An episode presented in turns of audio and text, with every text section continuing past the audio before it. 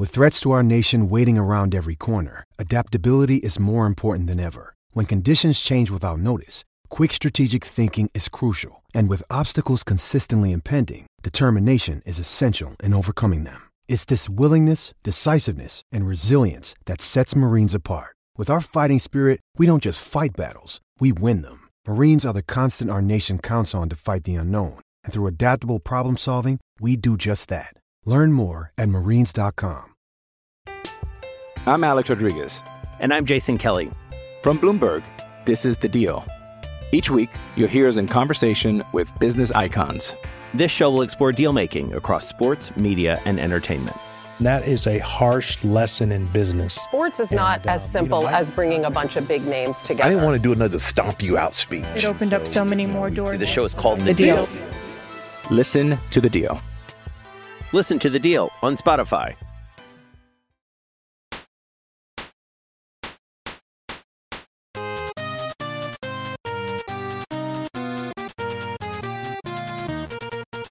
Hey everyone, welcome to the OFD podcast. I'm your host, Joshua Vowles, site manager, emperor, supreme warlord, and defender of the faith over at onefootdown.com on the SB Nation Network. And joining me once again, my senior editor, Jude Seymour, and the chief inspector, Brendan McAlinden. Fellas, 8 0. Feels so nice. Just waiting for John Clay uh, the fourth to uh, catch up with the rest of the world and realize that Notre Dame beat Clemson eight days ago. Was that a horse joke? He's behind in the pack. Let's put it that way. I just don't know what it's like to watch a football team that loses anymore. Between watching the, uh, the, Steelers, the, Steelers, and watching Notre Dame, I just don't know what it's like. I don't know what losing is like. You uh, and I'm you, I'm okay you, with that. You Do you ever pay attention to your to your high school team? To your uh, alma mater from high school? No, no, absolutely not. What about uh, Central? Oh, Central Michigan is the best team in the state of Michigan. By the way, uh, they're two and zero. Yeah, I, I, have some. I, I have some good uh, bitter tears uh, because of Emu this year. My God. Jim McElwain's up there humping every land shark he can find up in the, in the plains of Mount Pleasant. Uh, Josh, yeah, you played yeah, a long con here, trying to get Chris Creighton an, another year at uh, EMU, EMU, or what's the deal it's, here? Well, yes. It's, it's, it's, funny you mentioned that because that was exactly what I was thinking. I'm like, you know what? Uh, I'm fine with that because if EMU was winning right now, I could see South Carolina come hollering, come hollering at him right now, maybe to be like, oh, this is the smart hire, and it would be. Um, but uh, the the losses now are going to keep people away, which is fine because it's all about program building, continuing to build uh, build that program in Ypsilanti. That's right. You have sometimes you have to lose to win. Wait, well, you, no. exactly. You, you got to in the MAC. You have to keep things in place. Things are it's so fluid in that conference. Like coaches change all all the fucking time. And so the best programs are the ones that have been able to be the most steady. And and also whoever gets like the best quarterback. It's like straight up who's the best quarterback and who can who can keep their coaching staff there for more than a couple years. Uh, is is how that usually works.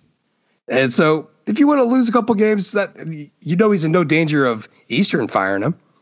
Uh, yeah. But if you want to keep everybody else away, that's fine. Continue to build a program, put a b- better foundation there maybe some alums will drop some coin uh, down to to kind of you know help the program out a little bit. Uh, I doubt it. Cheapskates, commuter school, uh, but you know, you never know. So that that that Jude, that's the only thing I'm banking on right now. it's, not the, it's not the worst. It's not the worst thing in the world. You know, I, I think the fewer coaching opportunities that open up in the pandemic year, the more likely we are to keep Clark Lea for at least one more season. So I mean, I'm all Mike in favor. Glass, Mike Glass did the one thing that we all wish we could do this year, and that's deck a ref. Uh, yeah. Oh man, Pac, I'm, not, I'm not sure if it's uh, ACC. If I'm an refs. Oregon State fan, Well, if I'm an Oregon State fan, I'm ready to go to fisticuffs with that whole conference on that fourth down spot. That was absolutely atrocious this weekend. And then the Pac-12 comes out today, and they're like, "Yeah, it was, it was like a, it was it was almost two full yards." it, it, was one of the most egregious things that I've ever seen since what was it? it was like a uh, Oklahoma uh, Oregon game a few years back on like a that they I don't know it was like probably a decade at this point. They just complete it was I don't I don't know what Pac-12 refs are doing, um, but they just are continuously the worst. Are they worse than ACC refs? Because I'm t- this year is just like a uh, has been incredible uh, with Notre Dame and ACC refs. I mean, not just I'm trying to figure out bad calls. it's not just bad calls. It's like it's the constant reviews. It's a little yeah. bit of everything. You know, it's it's just so bad. Like, I'm, so, I'm so legit legit trying to figure out what Bo Bauer did on that play that Kyle Hamilton had the interception that I was negated. Try to explain it. They just they just called the wrong number on that one. Like there okay. was a face mask. We're gonna get into we're gonna get into all that stuff because uh, there's a part of that that I really want to dive into. Uh, but before we get all there, uh, we got some podcast business to get through. Uh, and that's everybody's review. So I, I, got a couple of them tonight. Uh, once again, leave a rating, leave a review, go on over to Apple Podcasts, leave those bad boys. Uh, we'll take a two, three, or four star if, if you're trying to be honest. But Brendan, what what are what what are we asking the good people for? we want those five star earned five stars. Earned uh, Julian five Love five stars. Absolutely. Those Jeremiah Owusu Davis. Avery Davis. Avery Davis five, five stars. Uh, Jeremiah Owusu-Koramoah five stars. Absolutely. Uh, so, so, do that, and you leave a review. I'm gonna I'm gonna read what you what you got down there. So got a couple of them tonight. Let's get through this. First one here, five stars from two Duder Beat. The Source. Been a listener for longer than I can remember, and I can say that the OFD podcast is the source for Notre Dame football. This is the only place I turn to for all my ND football news. The reporting is not only concise, but it's very candid. I've known Josh for about 30 years, and I can say that his lifelong passion for Notre Dame football certainly spills over into his podcast and the website. Keep up the great work and go Irish. Thank you, Scroton. this is it's a guy I grew up with. Guy that uh, he's a heckler. Uh, I I I first met him. I first met I first met Scroat while he was heckling me uh, when I was playing center field in Little League. Uh, let's put it that way. Is scroton just a, a, a fancy way of saying scrotum? Uh, yes, it is uh, uh, scrotiosis, uh, the scrot the scrot master. Uh, it God, that's Hicksville is a is a land of many nicknames. Uh, everyone has one. Uh, some of them aren't good.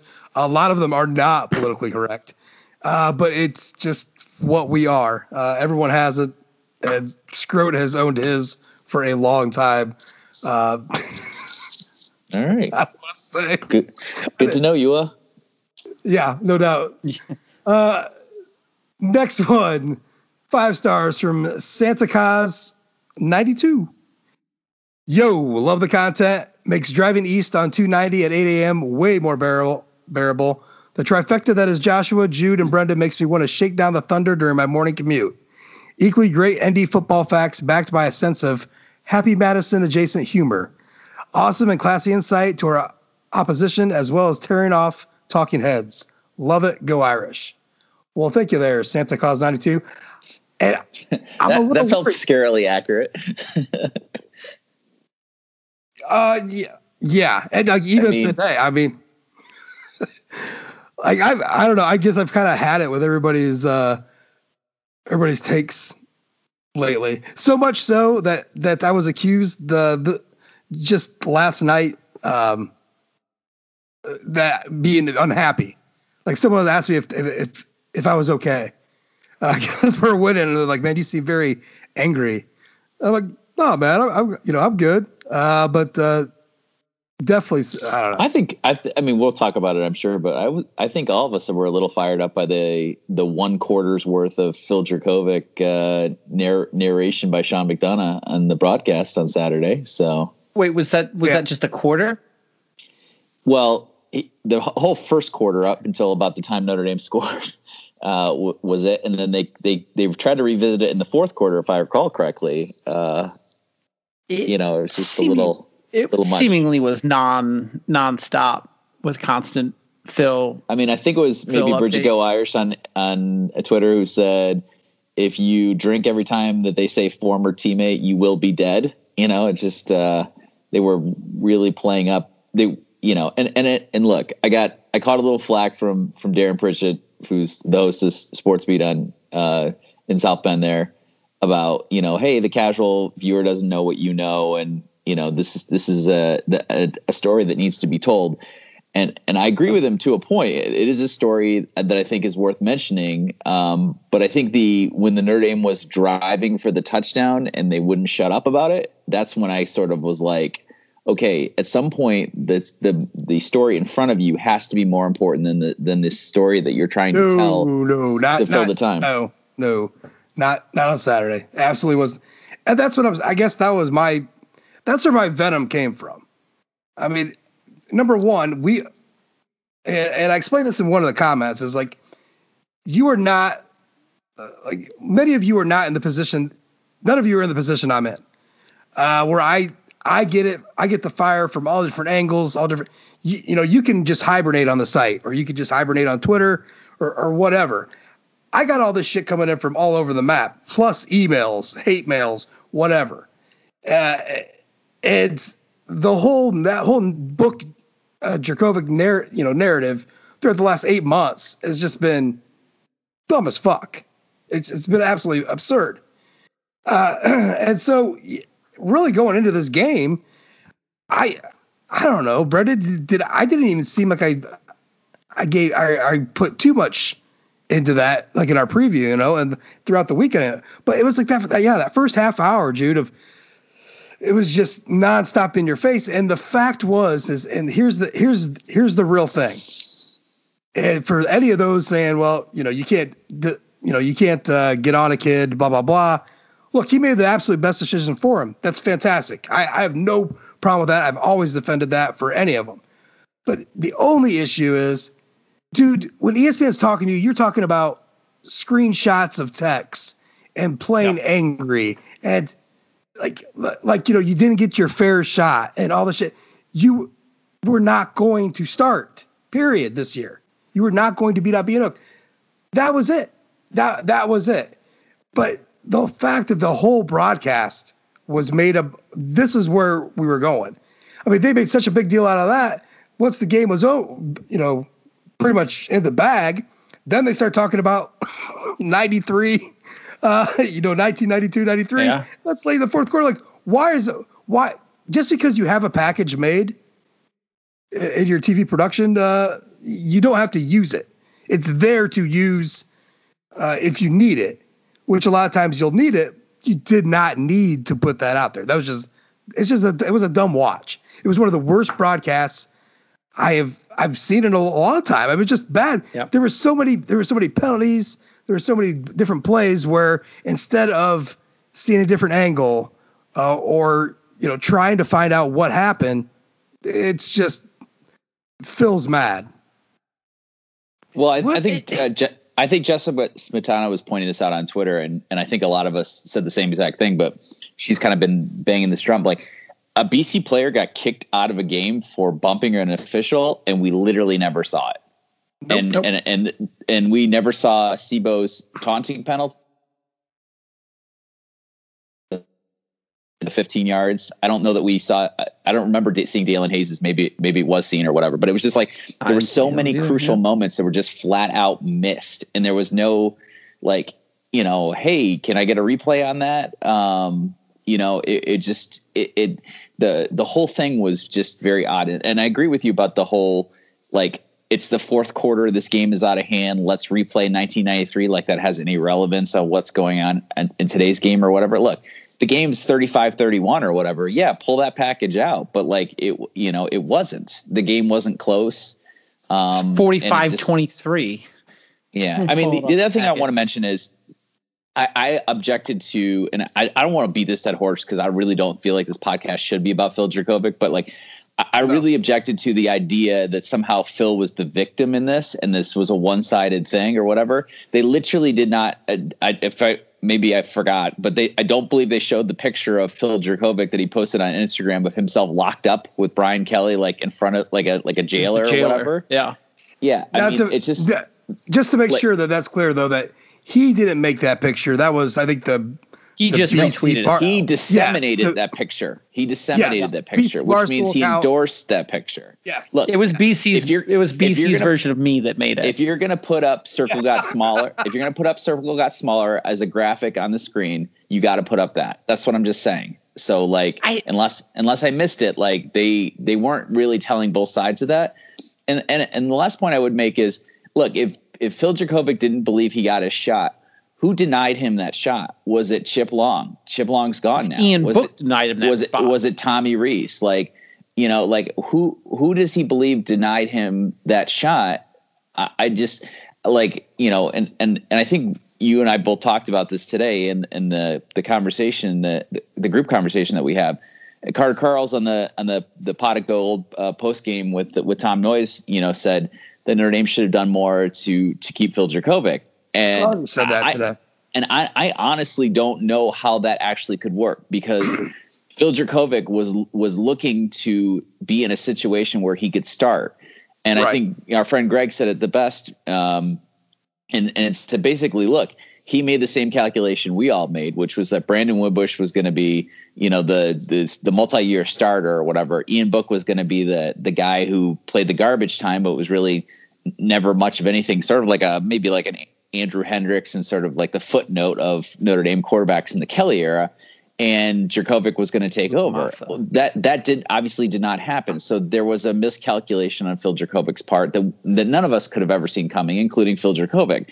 So you know this idea that you know he he didn't get his shot or whatever. Like I, I just like I'm not sure what he thinks what he thinks he was was going to happen because as, as, Josh has pointed out several times, you're not going to supplant the guy who's 28 and three as a starter when you literally can't hit the broadside of a barn, um, you know, on one of every you know three passes or whatever. And there's so much about this game that Phil Jurkovec played that was like it was like no no no no no no yes. You know, like if I was a BC fan, I would be incredibly frustrated by the way this guy throws footballs because there's some plays that look so brilliant. Um, and there was a play at the beginning of the second quarter where he literally evaded two defenders and on the run hit a dude, I don't know, 18 to 22 yards down down the field while you know kind of throwing on the run or whatever, which was a great pass. So too was the pass that got negated by the um, Bobby the bobble uh, ball. It was a touchdown throw that the guy bobbled it, and and later Kyle Hamilton got called for holding and then he threw an absolute duck one play later to Zay Flowers. Um, that honestly, if Nick McCloud keeps his feet, is probably a, is a different um, you know different story or whatever. So like it just I just don't see how you could look at that performance and say to yourself that guy was going to play more significant reps than Ian Book, who's who's playing lights out right now. But the, well, the, the person who blocked from them, the bigger argument from them is that you're is like somehow you're able to you're supposed to be able to talk them into staying because now you have a Justin Fields situation on your hands. When it's just number one, that's probably not the case. And even if it is, what the hell are you supposed to do? Throw away a season? Notre Dame is a legit number two team in the country right now. They have a legit chance to win a national championship, fucking legit chance. And how was how does that go down if you're I mean, I don't I don't even know how you would keep Phil. There's no way to keep him. well, I, it just I, and I, it just, it's it not makes, it's but here's the thing is it's not a Justin Fields scenario. This is a Felipe Franks scenario. This is not Justin Fields. This is Felipe Franks, who was the quarterback at Florida, who ended up having to transfer out. Like Phil was never going to beat out Ian Book. We see Ian Book playing at this point in time a transcendent level of football uh, as the Notre Dame quarterback, he had the day. He was a 75% completion. He accounted for 368 yards of total offense. He was almost perfect in the red zone, other than taking a kneel at the end of the game and the very first drive. He was six for six otherwise, including three touchdowns to Benny Sko. I mean, Ian Book's the story here, and the fact that we're spending time talking about Phil Jurkovec. The phrase is "Hell hath no fury like a woman scorned." It's not Phil because he played like shit. We're spending all this time talking about a quarterback who passed for 45 percent in the game. He had five straight incompletions. After that first drive that Sean McDonough was basically creaming his jeans about, he was four for 12 the rest of the half. And going into the fourth quarter, before Notre Dame rolled in their backups, he was 13 for 31. He was hitting a 40% completion rate. And there were plays like that long play to Gill where it was just a broken play. And I don't know where McCloud is at. His head's in the clouds. I, I don't know what's going on. But Phil was definitely bailed out. Uh, he should have been sacked by um, Daelin. Uh, he had two pick, he had a pick six dropped by Kyle. I mean, he played like a trash quarterback, and they racked up some points against the Notre Dame defense. And granted, Notre Dame gave him some points with some some goofy fumbles, but Phil played like trash. He was a 45% completion, and he was skipping passes like it was the start of the the the Andy Griffiths theme song, and he was skipping stones in some creek. Like, I don't know why we're spending time talking about Phil when the story here is Ian Book comes out and throws for 75% and plays maybe the best game of his entire season and the best game he's played probably since Stanford 2018. I mean, Ian Book is putting himself into the Heisman conversation. I don't think that he can win it, but if he beats Clemson, but, pe- but people are saying it. Like people are saying it, and they should. Other people well, are saying he's part of the conversation. Yeah. I, I think we're all in agreement that it's that's a tough road. But just being in that conversation right now, that's a thing. Like it's one thing to like talk about the Notre Dame quarterback in the Heisman conversation in August, but being in eight games into the season, it's a totally different thing. Well, they were talking about it with in the post game show with the Mike Goolsby and, and Mike Singer over at Blue and Gold about the fact that if you have the number one team and you're the quarterback of the number one team, like that's almost like a, a fast pass to that to the Heisman ceremony. But it's interesting because I listened to a couple national broadcasts today, and there was some Heisman discussion. It was like Kyle Trask, like I mean, names that you've you've you've heard regurgitated right. or whatever. Yeah. But Ian Book has just literally not ever been talked about. It's it, it just it's not something that is on anybody's radar, and it just it's interesting to me that you know, if Alabama falters, Notre Dame will be number one, and it's at some point they have to acknowledge the number one team, don't they? And the and the quarterback of the number one team was playing. Well, I'm going to tell you right now. They? I'm going to tell you right now. The first rankings that come out from the college football playoff rankings, do not be shocked. I don't care what Bama does. Uh, who they got? They got uh, oh, not Vanderbilt. Uh, well, they've beaten Texas A&M. Have they beaten Georgia? The LSU, so LSU was postponed. There, there's a that's gone. That, next, that game's gone. Right. I can't remember who their next game is, but it's not a scary game uh, by any stretch of imagination. At any rate, it doesn't matter if Alabama wins. I, would you look when it goes to the college football playoff committee? I would not be shocked, and in fact, I'm kind of expecting them to have Notre Dame number one.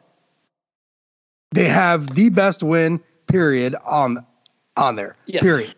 And right and the the college football playoff committee does not exactly mirror it has never mirrored what the AP and uh, coaches poll does. They mirror the playoff polls after those come out.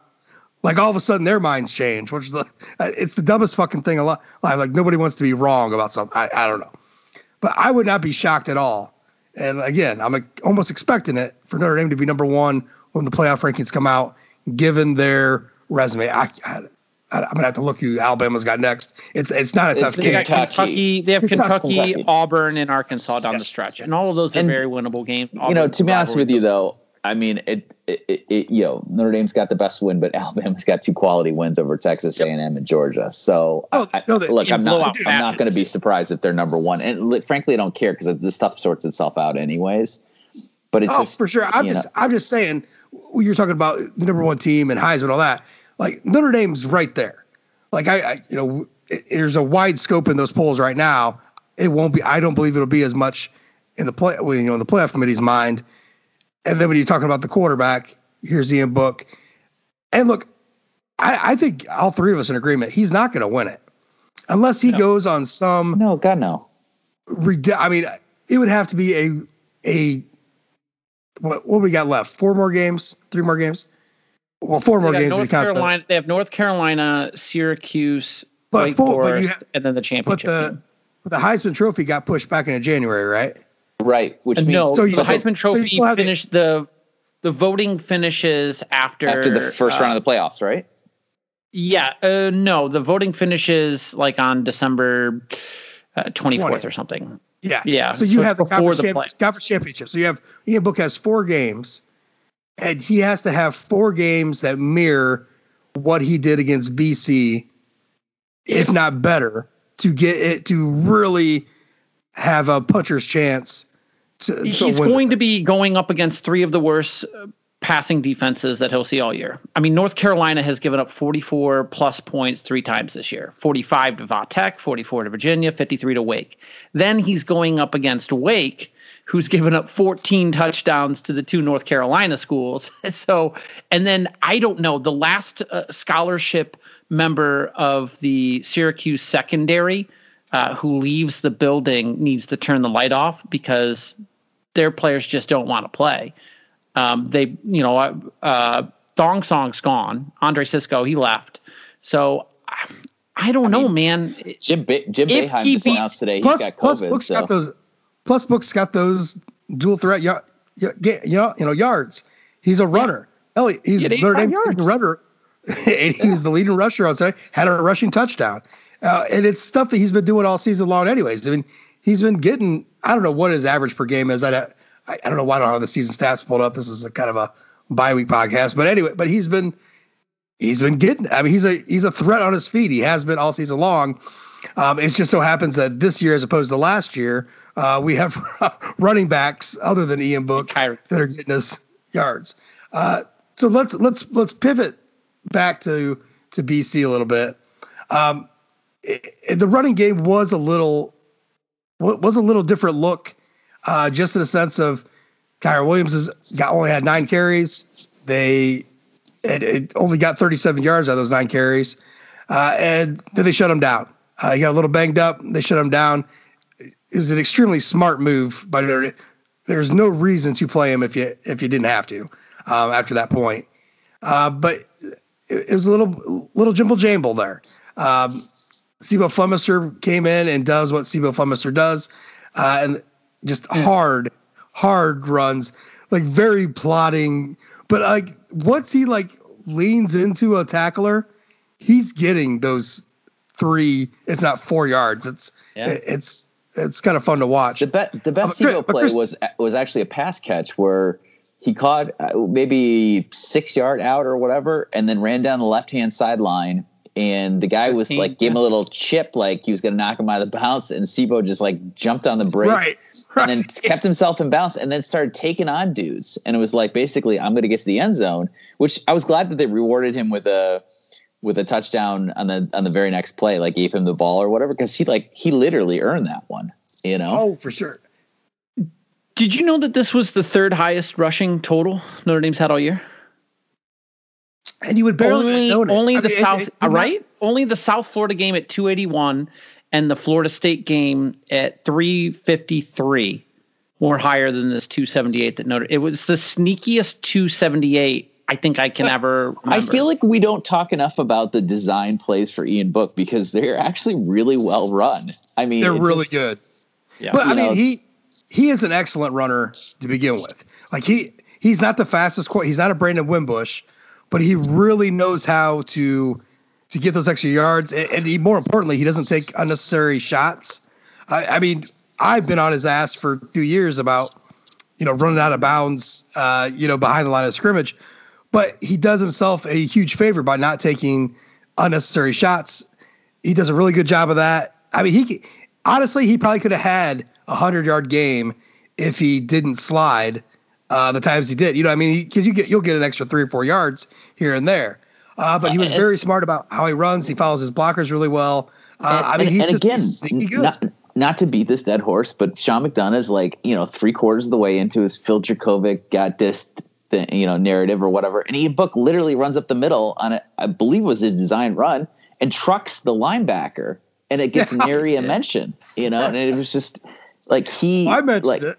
Yeah, I mean he doesn't. That's my life force. Right he doesn't there. shy away from contact when it when it when it when it, he thinks he's got the leverage on it, and he's also smart enough to to get down or slide or somehow avoid the big hit. Like the guy just doesn't get, um, you know, knocked around, which is great. He he doesn't slide. He does that this thing. I don't know how he avoids getting grievously wounded because he does this thing where he like dives forward. It's like a tumble. every yeah. time he dives it's like a tumble. Yeah, he's like a like a tumbler, like a 1920s. It's like uh, when when your uh, kids were learning how to do like the the the what was it the wee kids or or whatever the gymnast class or whatever, and they're like teaching them how to tumble, and the the instructor's hand is like underneath their their abd- abdomen, so it like flips them over or whatever. That's how Ian Beobook reminds me. Of. yeah, it's just every time I I hold my breath a little bit because it's just like you need to slide Ian, but he just does this tumble. And you know what? He gets three, you know, two or three extra yards from his sort of uh, his tumbling routine.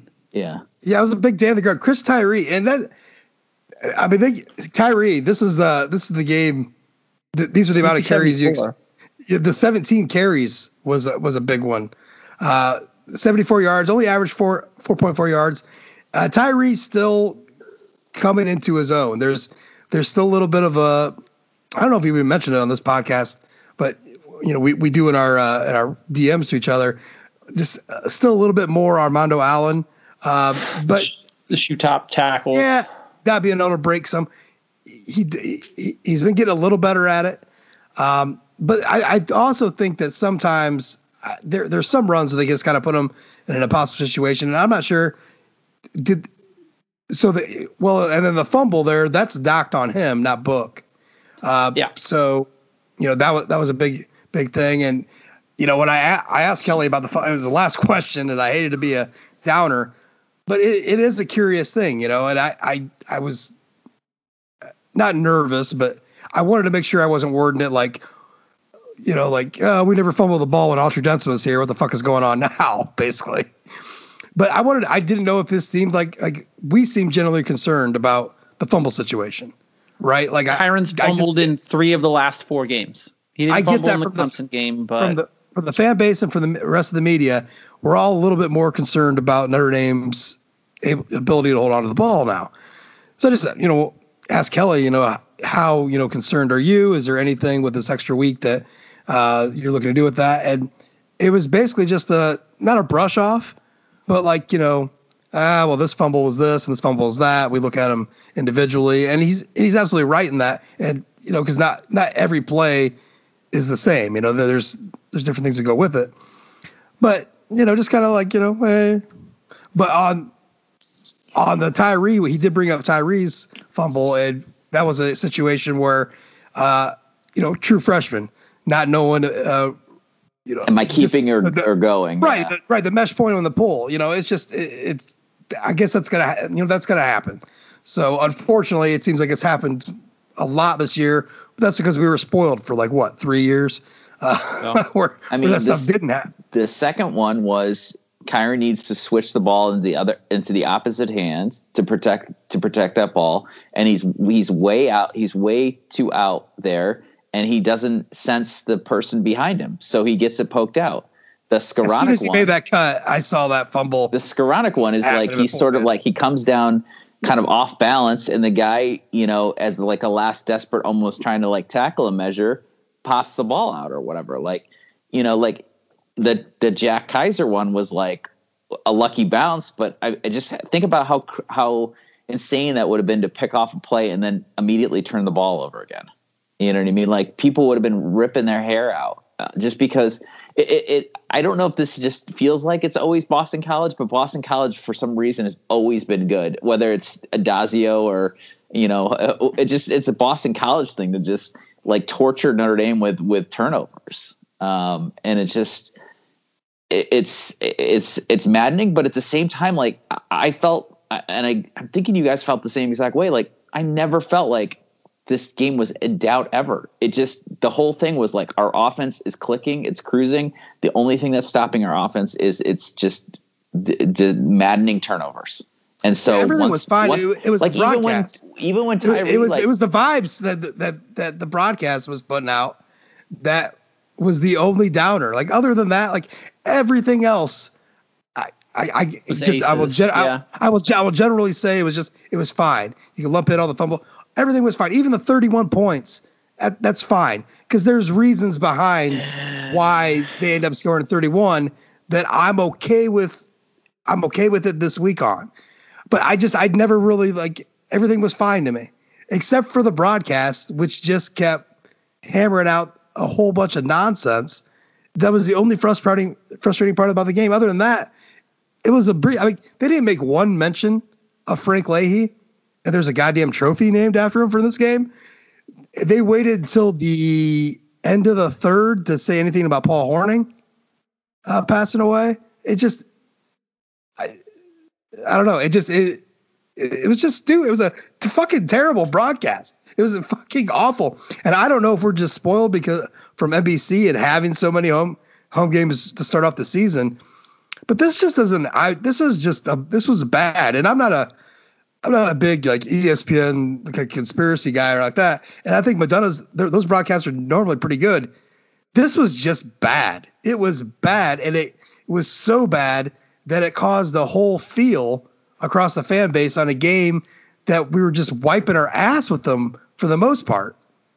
Yeah, I just you go back and you think about it and you're like, okay, well the, the Tyree fumble cost you three points, you know, and it's it's a good thing it didn't cost you seven. And thanks on a, on a negative six drive. Yeah, and a, yeah. thanks Phil Jurkovec for for your help there. Um, you know, uh, w- Scott uh, Kyren Williams fumbles about midfield.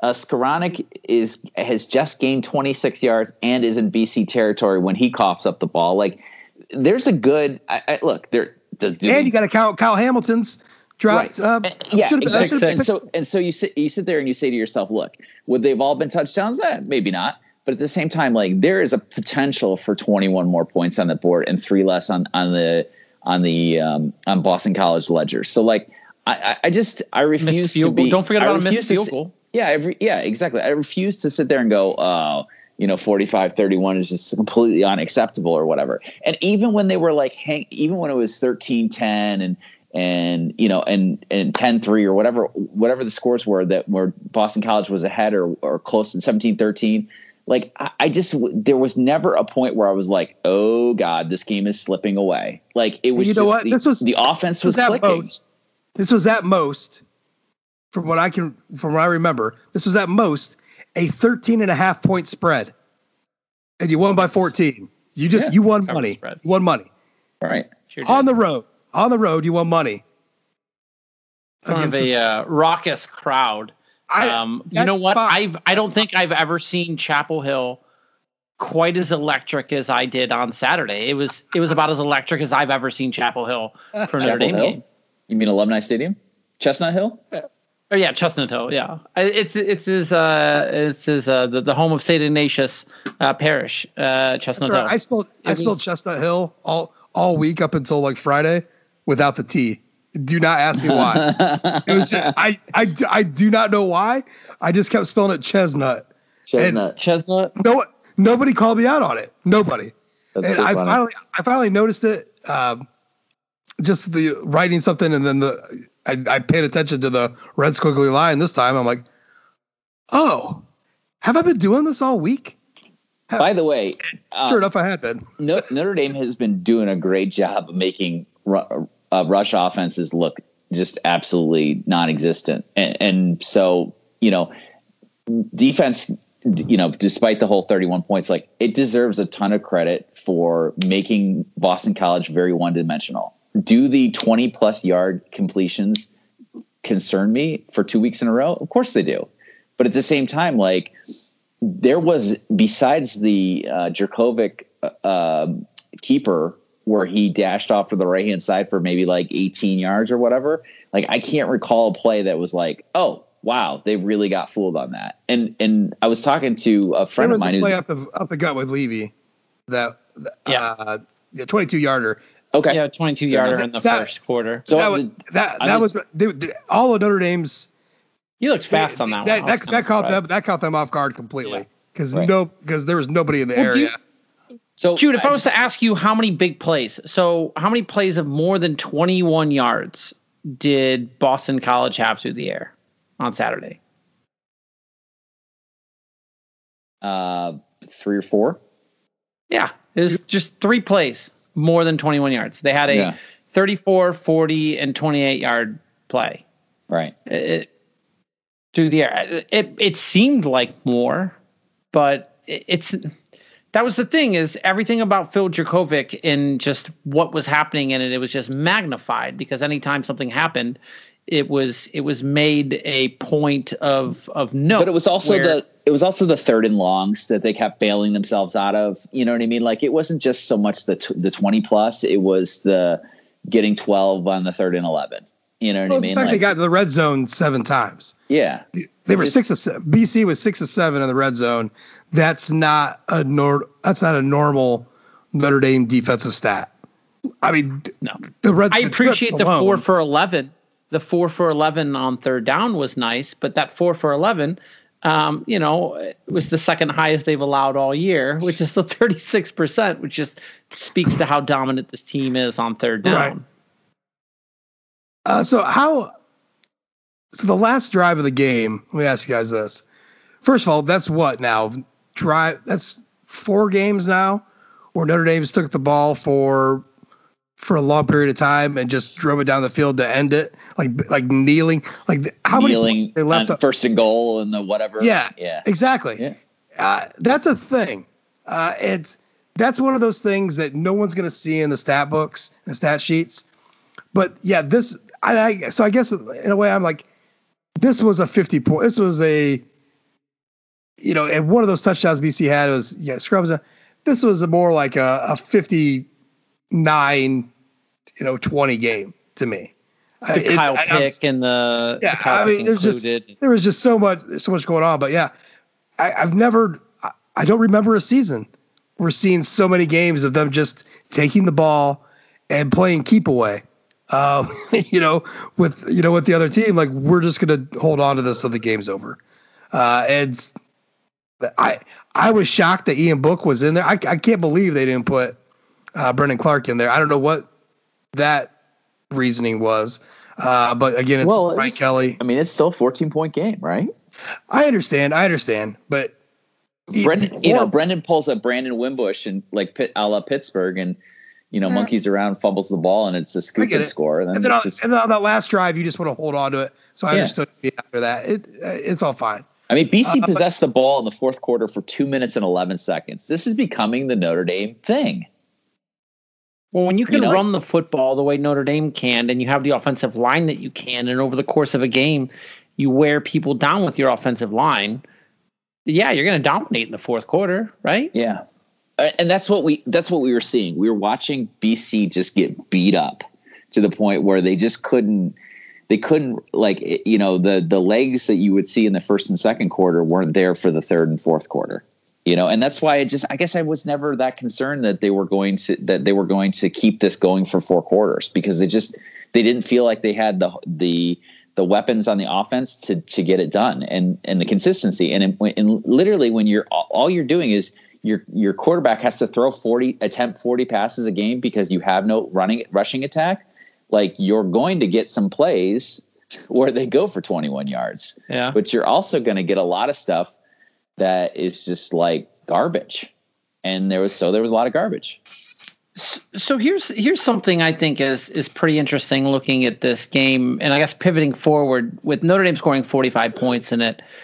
Um, last season, correct me if I'm wrong, was the highest in kind of the modern era of Notre Dame scoring offenses. Is that right?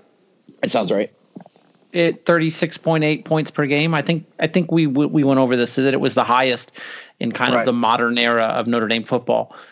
This season Notre Dame is averaging 37.6 points per game. So they're outpacing last year by a point with only one cupcake. I mean, with, with only one non with one cupcake, right? One, one non-power game. five school. Yeah. And you're coming into a stretch of games where you're playing like, let's be honest about North Carolina, just woof defensively. I mean, they just give up points, and Wake Forest I mean, woof. And Syracuse, who knows? Um, senior day woes uh, offensively. December fifth too, as well. You know, yeah, and December fifth. Um, but this this offense and the offense that Tommy Rees is presiding over in his first year as offensive coordinator, I just I, I guess I just want to go on record through eight games through the season and be able to have each of us definitively put a stamp and say home run higher. Because Tommy Rees like we're talking about what this team is doing offensively, running the football. And Jude was saying how much he enjoyed the design runs for Tommy for Ian Book. That's Tommy Rees calling the plays, right? It's a it's definitely an offense that I enjoy watching more than the Chip Long offenses. Now the difference is is that you had more explosive plays with a Chip Long offense, but you also had more stuffs in a Chip Long offense. This one is much more consistent. Um, Sustainable. I, maybe, yeah, maybe maybe numbers won't won't back up uh, what I think I'm seeing, but you know, I mean, like just just think about the Chip, when Chip Long was at Notre Dame. How many times a running back get stuffed? Uh, play, you know, plays that did nothing, and then all of a sudden, boom, there's a big one. And that was a big thing. I mean, explosive plays, home run plays were big on Chip Long. I was he had stated that's a big thing for him. Uh, Tommy Rees has said has said nothing of the sort, and I think early in the season, you know, there was some frustration from some people because we weren't getting that with all these kind of new wide receivers uh, and, and everything like that. But it's just been consistent, like consistently, like putting the ball in the end zone. You know, being yeah. good on third down, being good in the red zone, uh, running the ball. Uh, like was it now 265 yards average a game, whatever the hell it is. Uh, it's I enjoy watching this particular brand of football more than what we had seen. Now there are things that I would like to see more of, like I would like more Michael Mayer drags, uh, please. uh, I, you know, I mean, how many times? Time, how many times do they run that Michael Mayer play where it's like maybe like a four yard out, and he just breaks the first tackle and goes for about thirteen? You know, well, they run at least like, once a game. Yeah, I like to see more of that with, with also with Tommy Tremble. Now, I love what Tommy Tremble is doing, but I, I I do find it weird to think that going into this season, Tommy Tremble, I was like leaning on him as one of our better pass receivers, like as somebody who could be productive. Question mark? Question mark? Yeah, somebody who could be. And we're just like we're like he's he is the fullback now. Now I love what Tommy brings to the table out there for absolutely 100. percent My wife asked me this morning what my favorite position was, and I said fullback, and she was not talking about football, obviously, because I got a really dirty look. Um, but I, I, had Tommy Tremble on my mind at 9:30 this morning, uh, thinking about you know how much I appreciate him being out there on the field. So, I mean, I don't. There's just there's a lot to like here, um, and moving forward, it's just it's it's just none of this makes sense, right? Kevin Austin hasn't done anything. We put a heavy lean on him the preseason. Braden Lenzy hasn't done anything. We put a heavy lean on him. It's been all Javon McKinley, Avery Davis, Benny Sko, uh, and then Michael Mayer, which I mean, a lot of people thought highly of him, but I'm still very skeptical of true freshman and true freshman tight end at that uh, to put in a whole lot of work. It's just been pretty. It's been.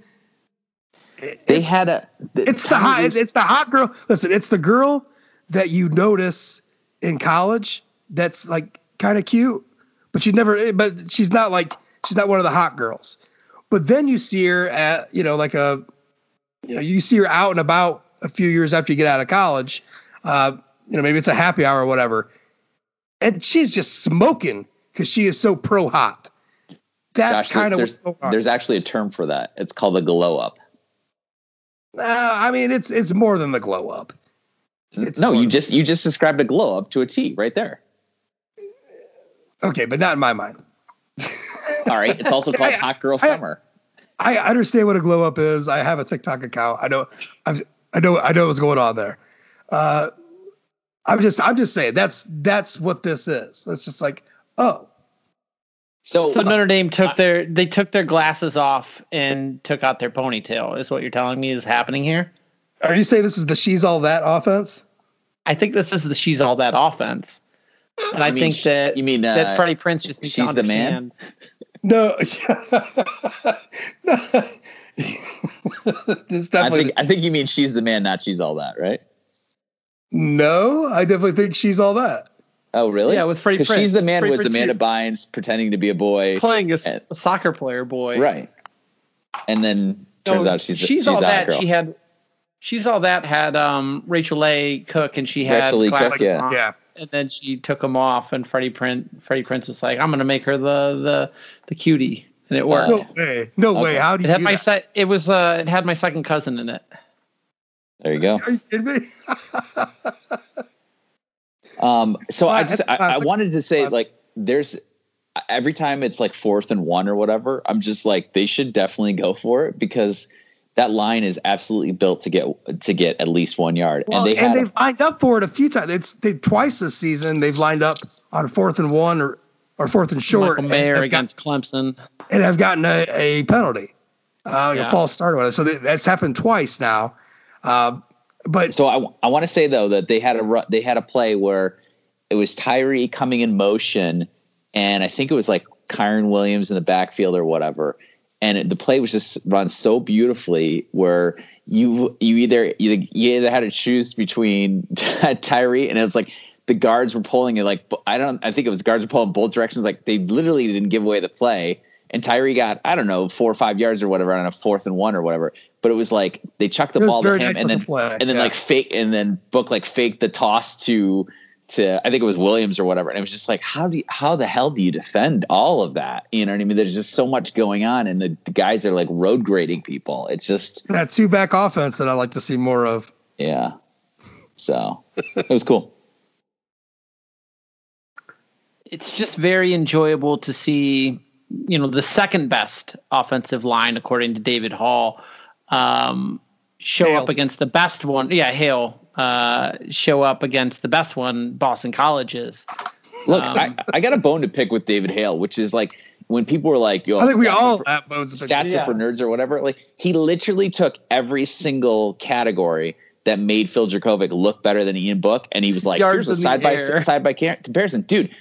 Phil Jurkovec has what two third, uh, 120 percent of Ian Book's throws this year, 140 percent. Like he throws a hell of a lot more. Yes, so he's racking up yards. Like Phil Jurkovec only threw for nine fewer yards in, in last last week's game. But who do you think had a better game? Like the guy went 20 for 27 for 283 yards, or the guy went 21 for 40 for 272 well, yards. What's incredible is that Boston College's receivers yeah. aren't getting near enough credit for bailing out Phil's shitty ass. Oh yeah, Zay Flowers, Jaelen Gill, Zay Flowers, Hunter Long had, had a couple. Of, I mean, like they're literally bailing him out. I mean that that touchdown that was like how many Look, throws? He, had some real. He had some good throws in that game. Like, he did. He did. He did. Yeah. But but when you throw him 40 times and you're only completing 18 of them, let me tell you about those other 22.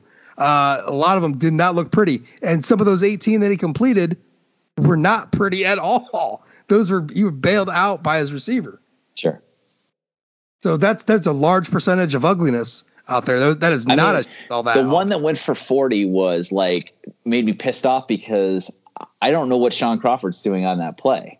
You know what I mean? And it wasn't just, looking. It wasn't looking. It was. It was a. It was a soft forty. Like it just was. It hung. It seemed like it hung forever. You know, it wasn't. It really dark. helped pad his yards in the air stat, though. Yeah. Um. So when David Hale comes back with his yards in the air stat uh, to salvage this book, Jurkovec, Jurkovec uh, comparison, those I mean, yards in the air are really going to get bailed out there. Jude, I thought you were going to come at, I thought you guys were going to come at, oh, I guess you did, Brendan.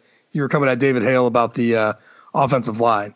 Cause like, yeah, because that's what I'm saying. There is, he there is no there is no better offensive line in the country. No, not from no. right tackle to left tackle than Notre Dame. This is going to be the Joe Moore award winning offensive line. There's just there's no fucking way that it doesn't happen. And I don't know. So let's there's not let's a defensive there's not a defense in America that for four quarters, including all teams, There is not a defense in college football this season for four quarters that can hold this Notre Dame defensive line down. You couldn't say that about the 2017 Joe Moore Award winning team because we watched Georgia do it. Right? You couldn't say this right. about the 2018 team. You couldn't say it about the 2000. You couldn't say it about last year's team because we watched it in Georgia again. This team can run on anybody. And if they can't, they're going to allow their quarterback to have the time necessary in order to let Avery Davis and Javon McKinley and Michael Mayer get open for all of their shortcomings as far as I don't know if you want to talk about talent discrepancy at the receiver position. That hasn't played out are, the last but they are coming on weeks, though. I'll tell you that. that is, yeah, the last four weeks. They uh, they are they are improving. This is and it's it, number one. It is not common to see a true senior and a fifth year senior. And I'm talking of of Avery Davis and Javon McKinley to come on like that in there's these final moments of their in the twilight of their career. Avery Davis has a decent excuse because he's been used in every position known to man uh, since he got in South Bend. Javon McKinley, it's just took it forever, but he has become extremely real. I mean, it, he is a genuine threat in the sense that he's there.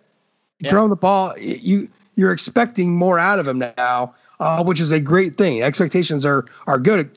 You know, right now, Avery Davis, what he had 99 yards on three touches because he had that carry for 29 yards. Yeah, it's just you need guys of speed. Braden Lenzy's out. Kevin Austin's out.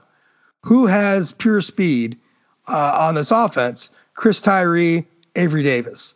Well, you got to. I mean, what? I know Greg's gonna love this.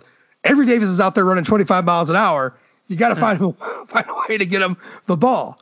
So it's it's been pretty spectacular to see these guys late in their careers really come on. Uh, and, and it's been a gradual thing this season. It just didn't like explode game one and, and continue. It's been like everyone's doubted it, and then all of a sudden, oh, you know, I, the I think the Clemson game turned everybody around as it should. Uh, I but, think well, know, it was a, it was a, this, game this, turned everyone. This was a nice response to that. I think maybe the Louisville game turned everyone around. That's the clunker that kind of woke everybody up. So for the most part, Notre Dame was going through the motions before that Louisville game, just relying on the running game. Ian Book was kind of doing what Ian Book did last year.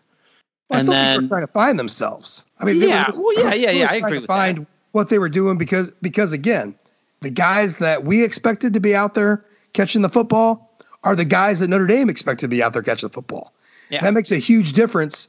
This isn't like revolving an offense around Jafar Armstrong in 2019 and him going out in three plays. Yeah. You still have Chase Claypool. Uh, you know, it, there's a there's a giant difference there. Copa uh, but, too, right? Right, right. Well, yeah. So, but, but I mean, this is, this, they, they they were trying to get a feel of what's this guy going to do out there. Even Benny Sko. I mean, they had him for one unpadded practice in the spring before before fall. I mean, they just they you had a good idea and you had a lot of film on him from Northwestern, uh, but then you know then he gets hurt too. You know, so beginning like the, the first drive of the Duke game. Yeah, so you're really trying to find your pieces here, and it's and I, I wouldn't say in a normal in a normal season Notre Dame's schedule's pretty front loaded, but for like other teams in the country, on, a normal season, your first few games of the season are, your cupcakes, and you can find yourself that way. Notre Dame doesn't get that. Uh, and so to see them coming on, especially the biggest game of the year against Clemson, and then be able to continue that now, now moving forward with North, Carolina coming up, Syracuse, Wake Forest, you know what you have in place. There's no thinking like, what if we had Braden? Doesn't matter if we have Braden Lenzy. That's a, that's complete you know, and that's the, I'm not I don't want to knock on him, but that, that's complete non-factor right now, absolute non-factor. Don't you really don't need him? It'd be nice to have that speed and uh, that extra that extra uh, person that you know against Clemson, or we or might get against North Carolina ACC championship game, yeah, in Charlotte. But you don't need him to finish out the season undefeated uh, and set up a good spot for you to get get there. We're gonna take a take a quick break here. We'll come back. Uh, we got some more we're going to talk some more shit. Hey, it's Kaley Cuoco for Priceline. Ready to go to your happy place for a happy price? Well, why didn't you say so? Just download the Priceline app right now and save up to 60% on hotels. So, whether it's Cousin Kevin's Kazoo concert in Kansas City, go Kevin, or Becky's Bachelorette Bash in Bermuda, you never have to miss a trip ever again. So, download the Priceline app today. Your savings are waiting. Go to your happy place for a happy price. Go to your happy price, Priceline. I'm Alex Rodriguez. And I'm Jason Kelly. From Bloomberg, this is The Deal. Each week, you'll hear us in conversation with business icons. This show will explore deal making across sports, media, and entertainment. That is a harsh lesson in business. Sports is and, not uh, as simple you know, as bringing a bunch of big names together. I didn't want to do another stomp you out speech. It opened so, up so many more doors. The show is called The, the deal. deal. Listen to the deal. Listen to the deal on Spotify. All right. So, Brian Kelly, 100th win at Notre Dame. And that is a milestone. And it is, uh, I'm actually looking at a, an article in our in our dashboard on the site uh, from Connor, who wrote about it. Uh, but it's kind of one of the more quieter. I would, I guess, I would have expected a little more fanfare from the media. I mean, I understand how fans work, but 100 wins is a lot of wins at Notre Dame. Um, it basically, if if Brian Kelly wins out the rest of the season, if he, if he wins the national championship, not only does he have a national championship, but he's also mm-hmm. has more more wins than any coach in Notre Dame football history. Yeah. How many uh, how many career wins did Lou Holtz have at uh, Notre Dame? Do you know the answer? It was 100, wasn't it? It was 100. Yeah, yeah. They forced him out because they didn't want anyone to break Knute Rockne's records. Uh, well, it's gonna it's gonna happen. If it happens yeah, this year, we're national champions, and if it doesn't, it's gonna happen next year because Brian Kelly is coming back. So, I mean, the uh, the Brian Kelly phenomena at Notre Dame is is something we've talked about many times. Everybody has. I mean, it's just it's not a normal Notre Dame coach trajectory, right? Like he was there, he was in the champion, he was in the championship game in his third year to do that, you know, third year national championship thing, like like Holtz and like uh, Ara, and you know, it, it was there. Uh, it didn't happen. I don't believe. I, I think maybe Alabama won that night. Uh, and then you have didn't happen. Then you have just night? such a terrible year in 2016 so it, it's just been a it's been a different go. This is not a normal Notre Dame coach. Uh, I'm I'm searching the word. I can't really find it, but this isn't the normal timeline, normal way of way things go for the great ones. And yet here he is. And by the time Brian Kelly leaves Notre Dame, there's going to be whether he wins a national championship or not. I think there's no question that you have to put him in the pantheon of great Notre Dame football coaches. Uh, will, that, will, will you build him absolutely. a statue? No, no. Unless he wins no. his title. Okay. Yeah, title is guaranteed. I mean, it's so made. even if he's even if he's the winningest coach in Notre Dame history, you do not build him a statue. If he wins five more games. By the way, I agree with you. I'm just playing devil's advocate here. So. No, I know. I no, I know. We've had the conversation before. Yeah, but, I wrote an article in 2016 or 15 that said there will be no Brian Kelly statue at Notre Dame. So I'm sticking to that prediction. Well, one thing, I think you're wrong because they're gonna raise, they're gonna they're gonna win the title this year. Oh, it's awesome! I'm happy to get a statue yeah, in that case. Then we'll get it. Then we'll get it. But the, you know, one thing was, it, I've brought this up before, but you know, Wes and Martin, as critical as they were of Brian Kelly, and they were very critical. I was thinking of them today and wondering how they're doing. Yeah, you know, I meant to te- I meant to text Wes after the Clemson game but I, it was a little is he bit. Still rocking his navy hoodie, or is that gone now? I haven't talked to him about a month. Okay. Uh, but he was pretty happy. Uh, things are going things are going well in his life. Uh, so and he's coaching uh, football in Fort Wayne right now. Uh, but anyways, one of the things that they brought up was that because of the things Brian Kelly has done at Notre Dame, they you know no statue, but there should be a a tasteful uh, display somehow some uh, in the in the Joyce. Like there there needs like a Brian Kelly wing. Oh, something needs to done because Is this is the Sun Bowl tr- trophy there too, or? Oh, name, it's gotta name, be. That's, that's, that's the first one. You beat Miami on that one. That's got. But I mean, the, the man did this in an era like you have to admit, it is harder now to win a national championship, not just at Notre Dame, but anywhere, than ever before. It is much, especially with the college football playoff, because there's so much you have to do with the. It's not one game. You have to go win the two games to do it. It's it's one game harder. Uh, but it's just it is so difficult uh, nowadays uh, to win. And Brian Kelly has this team rolling. I mean, since the 2016 season, Notre Dame just keeps pumping out these really good seasons. They're in the hunt, and they, you know, they had some clunkers. They lost badly in some big games, but you know that shit's going to happen. It just it's unfortunate that it has, you know, that it just seemed to always be the case that you're this good and then you know then you falter. Uh, this year, he, look, he might smash it all. I mean, they're they're really in a good position. Yeah. But Brian, but 100, 100 wins at Notre Dame. What Brian Kelly has done with his football program, modernize it.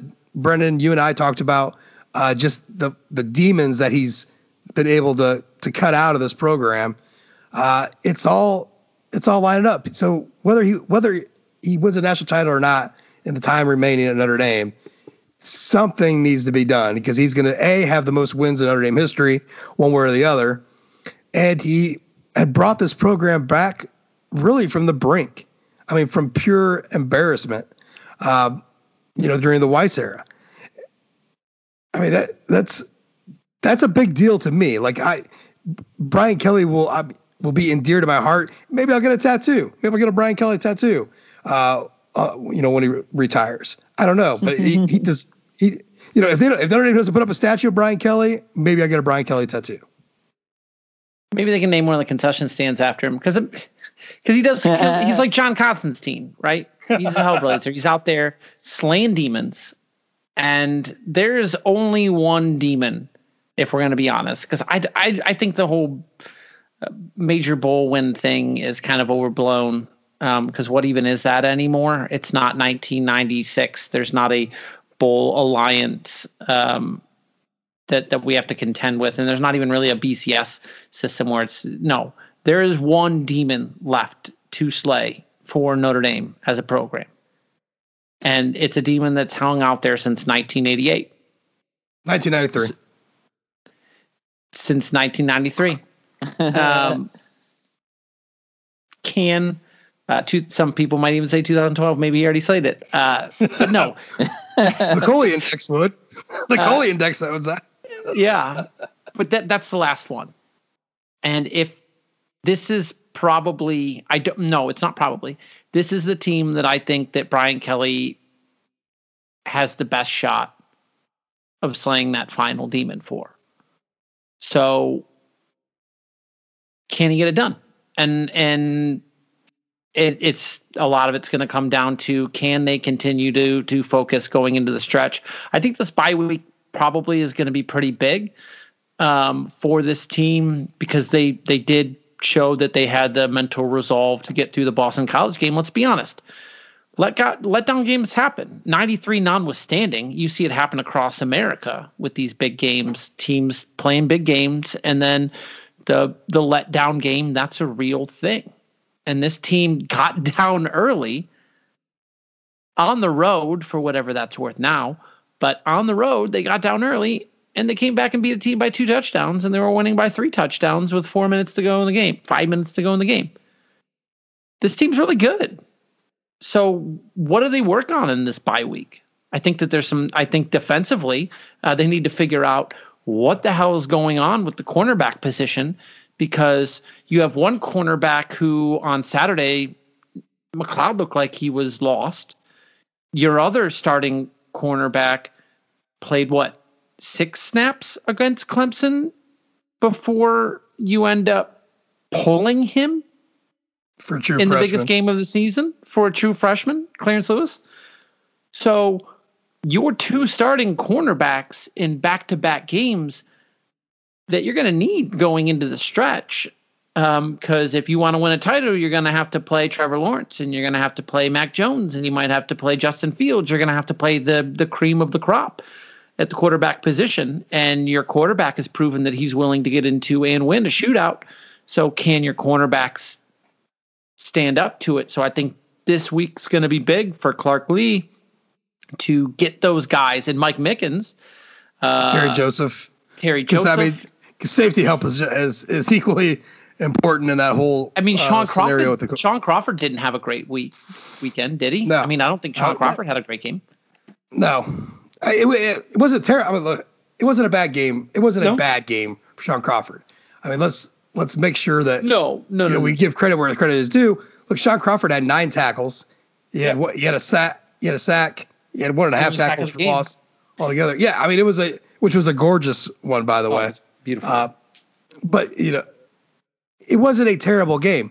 There was a couple of moments in the passing game, and one that Judas talked about uh, already that stood out like a stored thumb. I mean, it it stood out like a like a fucking Red Baron pizza in your freezer when you have like eight Home Run Inn pizzas. Like that doesn't belong here. So I and look, Shaun Crawford's played has not I can't say he's played a ton of football, but the man has a doctorate, right? I mean, he's been he's been doing this for a long time. He knows the game of football. I think just a film session, and I, I think that he can definitely fix what he's got going on. Um, and you know, maybe it's a case of this isn't exactly this isn't Shaun Crawford's position. We didn't expect Shaun Crawford to be a strong safety going to the season, did we? He did either. Yeah, he didn't either. I thought he was going to play nickel. Uh, but I'll tell you what, watching Houston Griffith out there, I'm sure glad we have Shaun Crawford. Um, yeah, me too. And so As watching you know, Isaiah they, Pryor out there too, uh, who didn't have. Uh, they got Pryor all messed up too, because I mean they got him playing rover. They got him out there at yeah. safety. He's not exactly sure what he's probably what he's doing because he's he's the Avery Davis of the he's the he's Avery Davis light right now. Uh, you know, and he's With only been no here one, one year. yeah. Not even. So, yeah. So yeah, the the quarter situation I mean, the fact that TaRiq Bracy it's I mean he's got his head straight.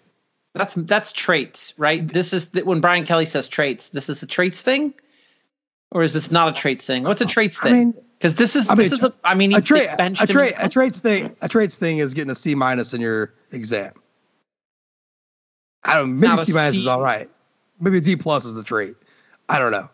Uh, traits are generally like uh, behave like this is getting in trouble with uh, the rector. Knowing the playbook uh, too, I think might be Jordan Johnson's yeah. thing. Right. It was glad I was glad to see Jordan Johnson out in the field uh, Saturday, even if it was just a wee bit. It's nice to know. Uh, look, no, Brian Kelly plays freshman. There's no question. There should be no question about that. Uh, Tyree had 17 but, carries. yeah. Yet somehow Brian Kelly doesn't play freshman. Michael Mayer's been been our best tight end all season. Uh, somehow we don't play freshman. I don't get it. Um, but just a dumb, un- uneducated, uneducated argument uh, to say. But uh, that's what you that, that's what you get.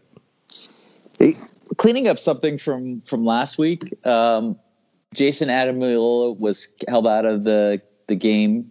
Uh, he, I think he's the only one that we know of that was held out and we don't even know the if that was an injury or a COVID related thing. But can we now conclusively say that that field storming was not a super spreader event that the uh, the Twitter pundit tree made well, it out to be? Sorry, well, no, Pat Forde. Well, Pat Forde wrote well, quite a few on, words about that being a super spreader. Number one, Jayson Ademilola has a torn something or other. Okay, he has a meniscus so that's not, injury. That's not even COVID related then. Okay, yeah, no, it was. It so was that would mean that no players uh, right. acquired from Pat Forde wrote like 1,400 words about it being a super Listen, spreader any, event. Any any chance that cocksucker can get to trash Notre Dame, he's going to take, take it. it. He'll take it. Does he? He didn't have to believe in it. He's going to take it. Now look, I the first thing I thought of when the when they stormed the field was exactly what they were thinking. Like, oh shit, how are you going to stop it? This is great. This is a great win. Blah blah blah. But it wasn't like I didn't think about it. Like this may not go, this may not work out uh, once this is all said and done. Uh, and then it did. But I mean, so I guess, Jude, let me ask you, how much football do you think we got left in the season? Because with numbers rising all over the country, I mean, it's ex- the explosion uh, over the last week well, and a half, two I, weeks. I couldn't. I and couldn't then all help. these cancellations and, po- and, po- and postponed games, uh, you know, last week and the week before. I mean, uh, we still, I mean, we're still fighting to to finish a season. I still think. Sure, I, I absolutely think we're we're not out of it. Um, I had a little bit of a wry smile when I saw Clay Helton was discussing today whether or not US, USC would be um, be able to pull off its game against Utah on Saturday. And basically, Clay Helton said, you know, we're looking at all options. We'd love to play any team at any time or whatever. And just sort of thinking, I, I, th- there's no way Notre Dame would ever say yes to such an arrangement. I don't think the Pac-12 would allow it. But if I allowed myself to, to my mind, mind to wander there for five seconds, it's like, um, you know, how, how funny would that be if, you know, just in the spirit of like a Cal UCLA thing where all of a sudden Notre Dame and USC were getting a game together in like, you know, less than a week or whatever. Um, I, I, get that that makes absolutely zero sense um, from a, from a Notre Dame perspective, from an ACC perspective, from a, from a Pac-12 perspective. So I'm, I'm not saying it's going to happen. I'm not, it would never happen, but I'm just saying, you know, this, this has been so crazy um, just the how people have gotten so creative with the okay, let's find a dance partner for for Saturday because my right. team's ready to go and your team was probably ready to go and you know and through no fault of their so, own they're, they've they've lost a game or whatever. So I think this this whole thing has just been just so interesting. Um, I I think that you you me and everybody else were so critical of the Big Ten for scheduling you know nine games in nine weeks and not thinking that this was going to be a problem. Um, and it's going to cause so much chaos in terms of like trying to get a barometer on who ohio state is as a team because right now they've beaten three teams that are just straight out lousy. They're just lousy teams. Awful and, the and if Wisconsin team, loses another game, they're not even eligible for the Big Ten tournament. N- not like loses a game, but if they have not even Wisconsin, but if a team Wisconsin plays is ineligible, to play against Wisconsin. Wisconsin's ineligible to play in the Big Ten championship, which is just yeah. Crazy. And I got and so just to tie this in with the BC game too. After after the game when Brian Kelly was, if I'm Northwestern, uh, press I conference, just take. I just get COVID. I'm and it was Wisconsin. But, Stop. But, but Brian Kelly did a little bit of politicking, uh, you know, which is funny. Oh, I love that. I love which that. is funny coming at this time of year and you're the number two team in the country in a playoff, sure. in a 14 playoff. But he did a little bit of politics and basically saying, hey, we've already played a Big Ten schedule and yep. we've played more than what the Pac-12 is going to play. Uh, and that, I mean, that, that, them some fighting words, uh, you know, in a way. I mean, those are, that's like saying, hey, uh, whatever disrespect you are about to put on us, whatever, we're doing more than Oregon or Ohio State. Like, so, like, you know, you want to jump Ohio State. Like, they wanted to jump Ohio State over Notre Dame, but what the hell have they done? And how much have they done? Uh, and you know, you could say eyeball test all day and all that, but I mean, at the end of the day, you still have to have a body of work. So, and, go ahead. I, I have a question. So you asked Jude the question about whether or not they can or can't finish a season when Notre Dame had so so let's just take Notre Dame for example. When Notre Dame had their self-contained bubble before the students showed up on campus, how many COVID positive tests did they have? It was like two, was right? Seven. Uh, no, I thought was it two? I thought it was like seven. It was. I think it was two one week, and then I think they had a yeah. I think they had like three or Some four contact. the next week or whatever. So it, it was. I think it was seven or fewer. So so and this is not my original thought. I heard it on Mark Packer's uh, on SiriusXM earlier this week. But one reason to be confident that they're going to be able to get the season finished up and closed out is Notre Dame, just for example, starts finals this week.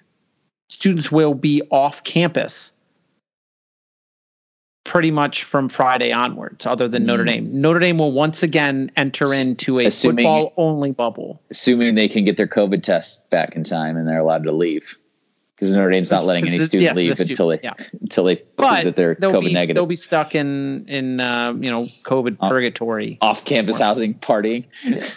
yeah, yeah. No but but I mean, so with this all across America, you're going to see colleges starting to let their students out because a lot of people started early and then they were letting them out for Thanksgiving, and they're not going to be back on. So after, so from Thanksgiving on, it's pretty much going to be bubble time, a bubble time for everybody. And there's three weeks of of football after after that because we're going on the fifth, the twelfth, and then the nineteenth if Notre Dame, so, you know, when Notre Dame makes it. So it it looks like because students are the students are the the greatest impediment to uh, remaining COVID free, right? It was Halloween parties that basically toasted the SEC this weekend. Like LSU, I, they were just going crazy having parties, and that's why Alabama didn't play a football game. Um, so maybe that helps because the the general pop of the student body is going to be off campus uh, pretty soon here. Um, that's an interesting so take. Yeah. That yeah, well, that, I mean, that, that's something to keep an eye on. It, it, but it's, it's, it's mean, it, the the one thing that you kind of alluded to, and it has to be mentioned here, is Notre Dame only controls fifty percent of every game equation, right? right? right and so you know they they they screwed. Uh, uh, I'm sorry, Wake was it Tech or Wake Forest? Oh, Wake, Forest Wake Forest out of a game. Um, well, and so still scheduled. Uh, I no, mean, I mean for now, for now, right? right. Exactly. So we could be talking about a nine and no Notre Dame team right now. I mean, uh, yeah, you know, and it's hard. You know, look, you. I, I thought about that too. I like. I wonder if Notre Dame had played Wake Forest, do they still beat Clemson? I, I know that seems like a stupid and funny thing, but like it's the butterfly effect, right? Like every little thing could uh, cause. Well, sure, because it's one more chance to get a major injury, right? Or maybe, or maybe they blow Clemson out. I, you know, I don't know. Right. Uh, Wake but, Forest, uh, by the way, is out uh, after Thanksgiving. So Notre Dame's going to have the Wake Forest won't have students on campus the week of the Notre Dame game. Um, so that's another that's another school. I guess Syracuse would be one, but Notre Dame at this point, if they get in at least two out of the three remaining regular season games, they'll be able to cash that check and head on to an ACC title game against Clemson. So. Sure. Odds are Notre Dame is if they can get two out of the three, which presumably they should be able to, they're going to be able to finish out their season. And you know, I I I think Alabama at this point has pretty much locked in their ticket to the SEC title game, and Florida's locked in their ticket to the SEC title game. So at least you got a dance partner in the SEC, and you got a dance partner in the ACC, and for whatever reason, the the the the powers in the Pac-12 or not the Pac-12, the Big 12 have done a pretty good job as far as your Oklahomas and your Oklahoma States at this point. Uh, Don't discount Texas, the uh, the Cincinnati Bearcats. Do not or the, discount or, or um, the BYU. Uh, yeah, don't discount two of the best quarterbacks I, in the nation right now. I tweeted out earlier today. There's up. there's only three eight and O teams in the country. Notre Dame, BYU, Liberty. Liberty.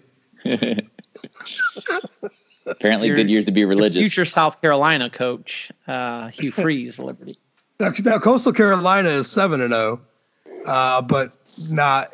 But they are secular, very secular.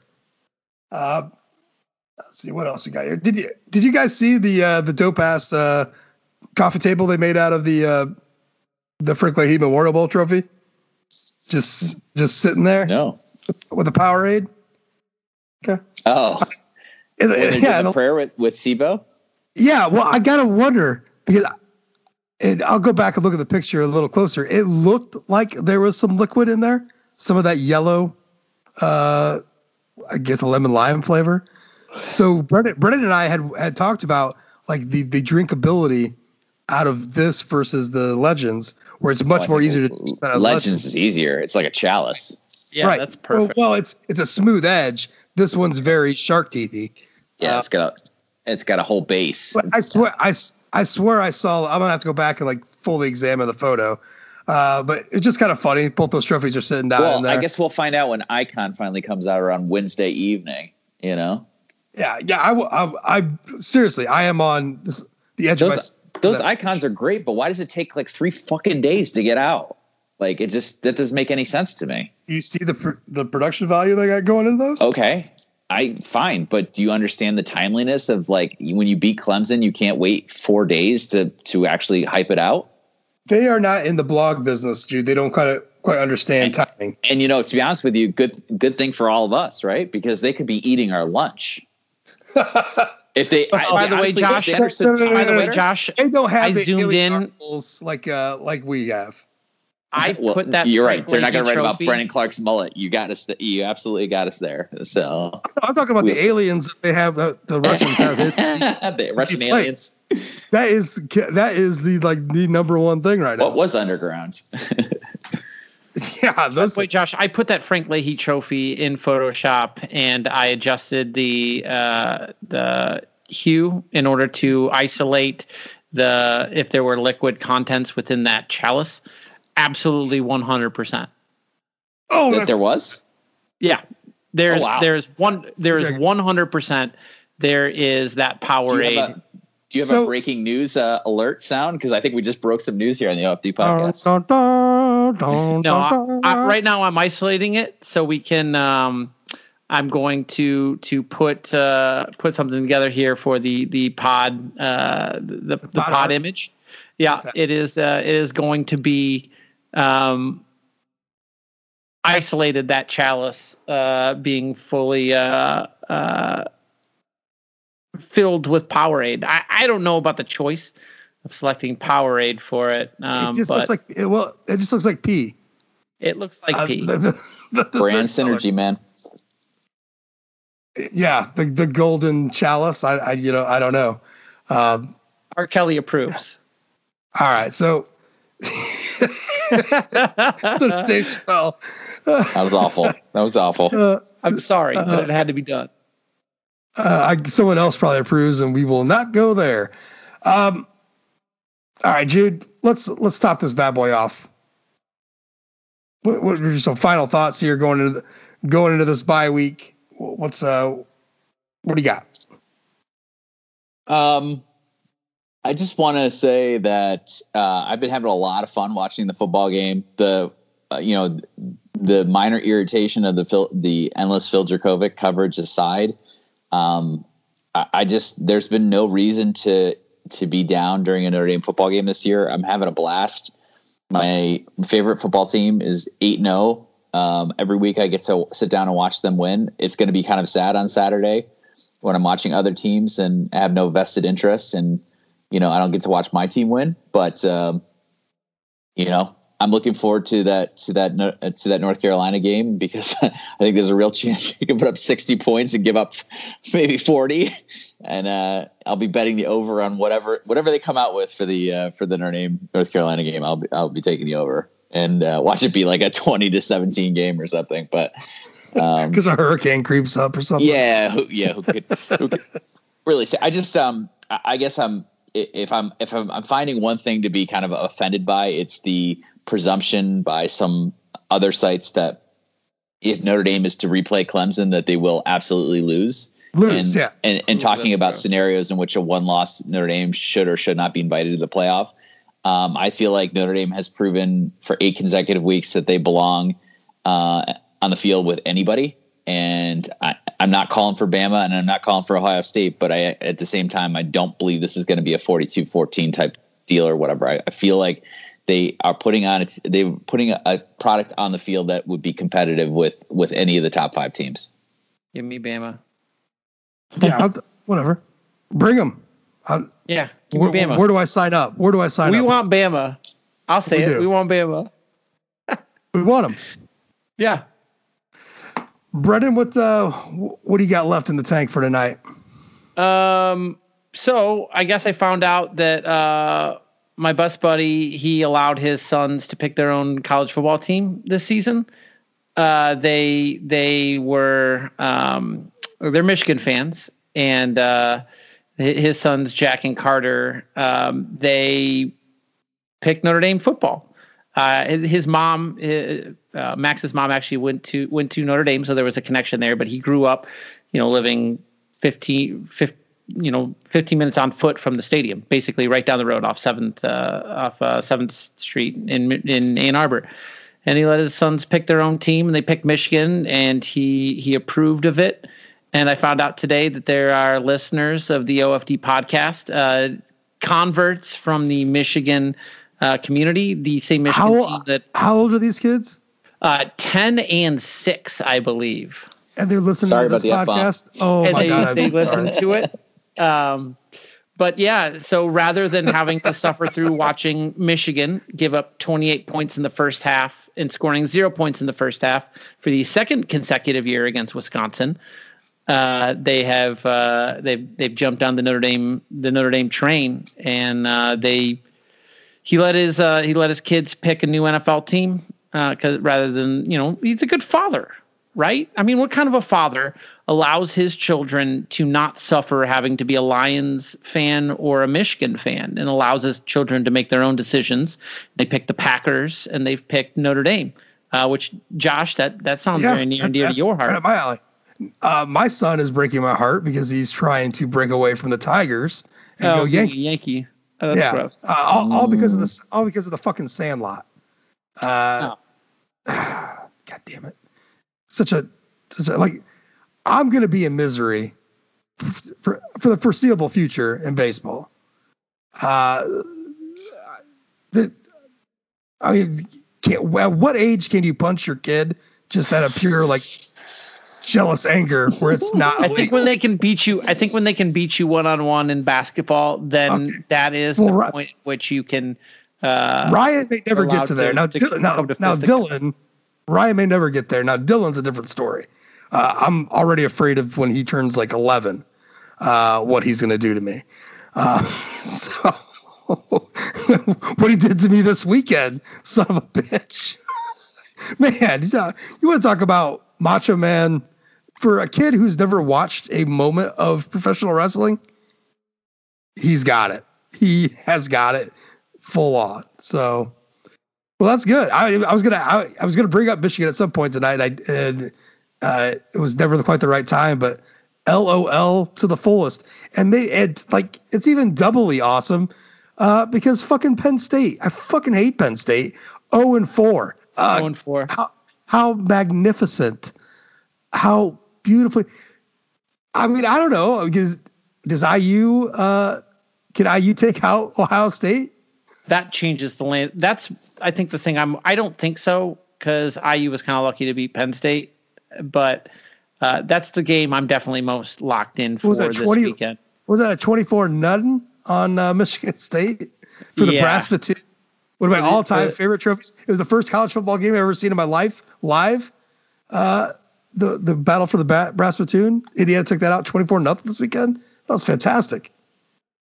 Michigan lost to this Michigan State team, which the last two weeks doesn't look like their Division One. Is just, and they lost to Rutgers too, uh, yeah. sandwiched in between them.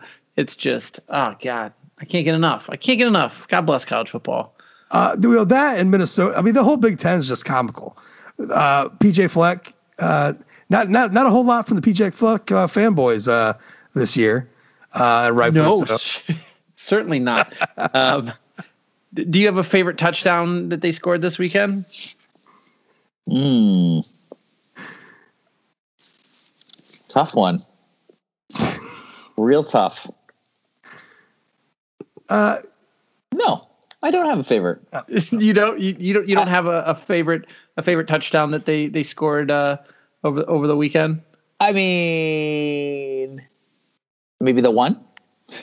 Just the one. It was like At your the, favorite yard against Michigan in the first quarter that the they one, garnered the, against Wisconsin. The, okay, the one at the end. Okay, that's my favorite. I just I'm gonna go for it. I'm gonna go for it. Yeah, it was. Wow. Gotta love it. They scored with 14 seconds left. It's great. It was great. Uh, Northwestern fighting it out in the West. Uh, yeah. it's uh it's officially become my favorite part of the season where uh, Matt Campbell's name is uh, needlessly inserted into speculation about uh, either o- job openings or potential job openings. Uh, oh, what would do if he became the coach of Michigan? Because Michigan might be in the hunt for. Well, and Toledo, Toledo's Campbell too yeah. has uh, been talked about to uh, as a potential replacement for Harbaugh should they go that route. Oh, Jason Campbell. Yeah. Toledo just loves hiring Campbells, huh? I was gonna say they're, it's, a, it's a, a, regular Campbell party. Yeah, it might be. It's just yeah. So this is re- even though there's no Notre Dame this Campbell weekend, toe. uh, Yeah, the ten year old don't ask your dad to explain that joke. it's there. Which, by the way, uh, what was that? Wednesday night this week? Yeah, Wednesday night, Eastern and uh, Toledo. Action, action. Well, by the way, if you guys have, have to get action, I'm gonna have to get my picks early on Tallysight so you can all follow me for uh, the the winners. Apparently, I'm very good at this. Humble brag. I don't, I don't get any of mine in until Friday night, which is a problem because we we gotta we gotta see money. You just pick BYU to cover the spread, and they do regardless. our situation coming up with uh, Notre Dame playing on Black Friday, uh, so just another reminder to everybody to people out there if you didn't know or or if you forgot, their next game is on a Friday. okay, just, maybe a Black Friday. Uh, maybe. I'm sorry, African American Friday it's going. It's going to be a. Uh, it, it, what did we say at the beginning of the season? What was my one worry? Was North Carolina because of the Friday game? It's a, when's the last time Notre Dame played on a non-Saturday? I, I guess it was. Uh, well, Monday. Yeah, Labor Day. Yeah, Monday. Like, well, like we we that started. Was, was Vanderbilt, and what year was that? And on a Thursday. Ninety. They played on a they played on a Sunday against. They played a Sunday too, right? Against yep, um, Texas, Texas. That went. Oh, great. that's right. That's right. Okay. That it's just it's just a it's a quirkier thing. This isn't like you know normal right. like. It's nice that they have it after a bye though, played and it it's also nice that it's a road game. So Thanksgiving yeah. Day against Air Force in 1973, right? You got that program right, Jude? I do. You're laughing because it's true. it's true. You know, my birthday's coming up, so if you guys want to buy me the the Rudy program currently up for sale on eBay, uh, send it to my house. I'm just saying. What, what, what's the Rudy program run you now? Well, the one with the ripped covers down at twelve fifty, but uh, if you want an intact one, it's I think the last bid was like fifty seven dollars, which is a little too rich for my blood. I mean, it's the fucking Rudy game, I understand, but it's it's still just a nineteen seventy five program, you know. So yeah, but we're talking the Rudy program. It's, it's not, Rudy. but it's not. It's not like they memorialize Rudy in the program or anything. You know, it just happens to be the program of the game in which he made the sack, and they later made it into a movie. I, I don't know. It's not like if it was a. Pro- if it was it a program memorializing Rudy, I would burn it. What's that? If it was a program memorializing Rudy, I would fucking burn it. Hmm. There's my hot take of the of the show. I think the less the less mention of of a non Sean Astin Rudy, the better. Like we need a Sean Astin statue. Like maybe like put it down by like off campus so it's just kind of like randomly somewhere. Oh wow! Actually, just it, it just closed out to this afternoon. It ended at 122.50. Gross. I would never pay 122.50 for a 1975 program. I just there's too many of them. That's I don't dumb. even know what. Yeah, I don't even know what the going rate is. I mean, look, you know what's stupid is that the 1998 uh, Notre Dame Michigan program goes for a lot of money too because that was Tom Brady's first start. Right. So oh yeah, pe- love. Well, people will overpay that. for that, but there's literally thousands of those. I have I have three copies myself. I mean, it just I, I don't know. it just seems just seems dumb. So. Well, yeah. I mean, not not to the people that collect those things. People take that shit seriously. Yeah, Jude like, takes even, that like, seriously. Well, no, I mean like like even more seriously than Jude. Like like Uber. Wait, like, wait, wait, wait, wait, wait, wait, wait. Like they're not thumbing through everyone uh, looking for for fun stuff. They just want the thing, and they're like, you know, got armed dogs protecting the shit. Uh, but it's not it's not like it's signed by Tom Brady or anything like that. It's just a I don't know. It's a right. program in which he pl- in which he played a football game. I just I don't know. It just strikes me as weird. So I don't know. Just, hey, somebody wants to give me fifty bucks for it, I'd be happy to stick it in the mail for you. So anytime I see a room that's full of that stuff, all I can think of, the only thing that goes in my head is the song from uh, Silence of the Lambs when he's dancing. it's, it's like, oh, nice room. So I don't think you, I don't think your collection has quite reached that. Uh, I don't know. It's a little awkward. It's it, you got you got a lot. there, there's yeah, there's too much, but you know, I'm having a blast going through like um so I was working on the last couple of weeks I've been working on 2008, 2009, 2010. So it's like end of the Weis era, beginning of the Kelly era. And now I've skipped back to uh, 19 the end of 1986.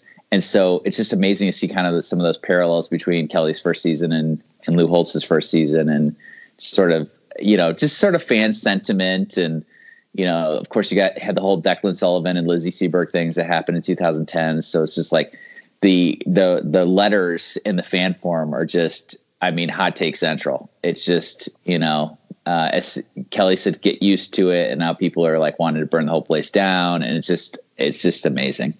It's just amazing. So see how far we come, and it's actually made me more uh, thankful for where we are right now, and just reminded me that you know that in 2010 we were kind of as a fan base in a and not a good spot you know just not a good uh, just not a good feeling and now we're in such a cool place and so if you can't enjoy this then i truly suggest you do something else because this is fun this is a lot of fun yeah and just and just so like i i, want to make sure this is known because I've, I've been called out uh, quite a few times like it doesn't seem like i'm enjoying this season or i'm frustrated with things uh, trust me, I am enjoying the fuck out of this season. This is a good time. This is the complete opposite of what 2016 is. But that doesn't mean that I stop being me. I'm gonna call out bullshit. I'm gonna be. I'm gonna. I'm gonna call out bullshit. Uh, I would. I'm going to uh, go on the attack for people trying to spin narratives that are either dumb, non-existent, or just in the wrong sense. Uh, like I don't know, like Sampson today talking about a Ohio State Notre Dame Rose Bowl.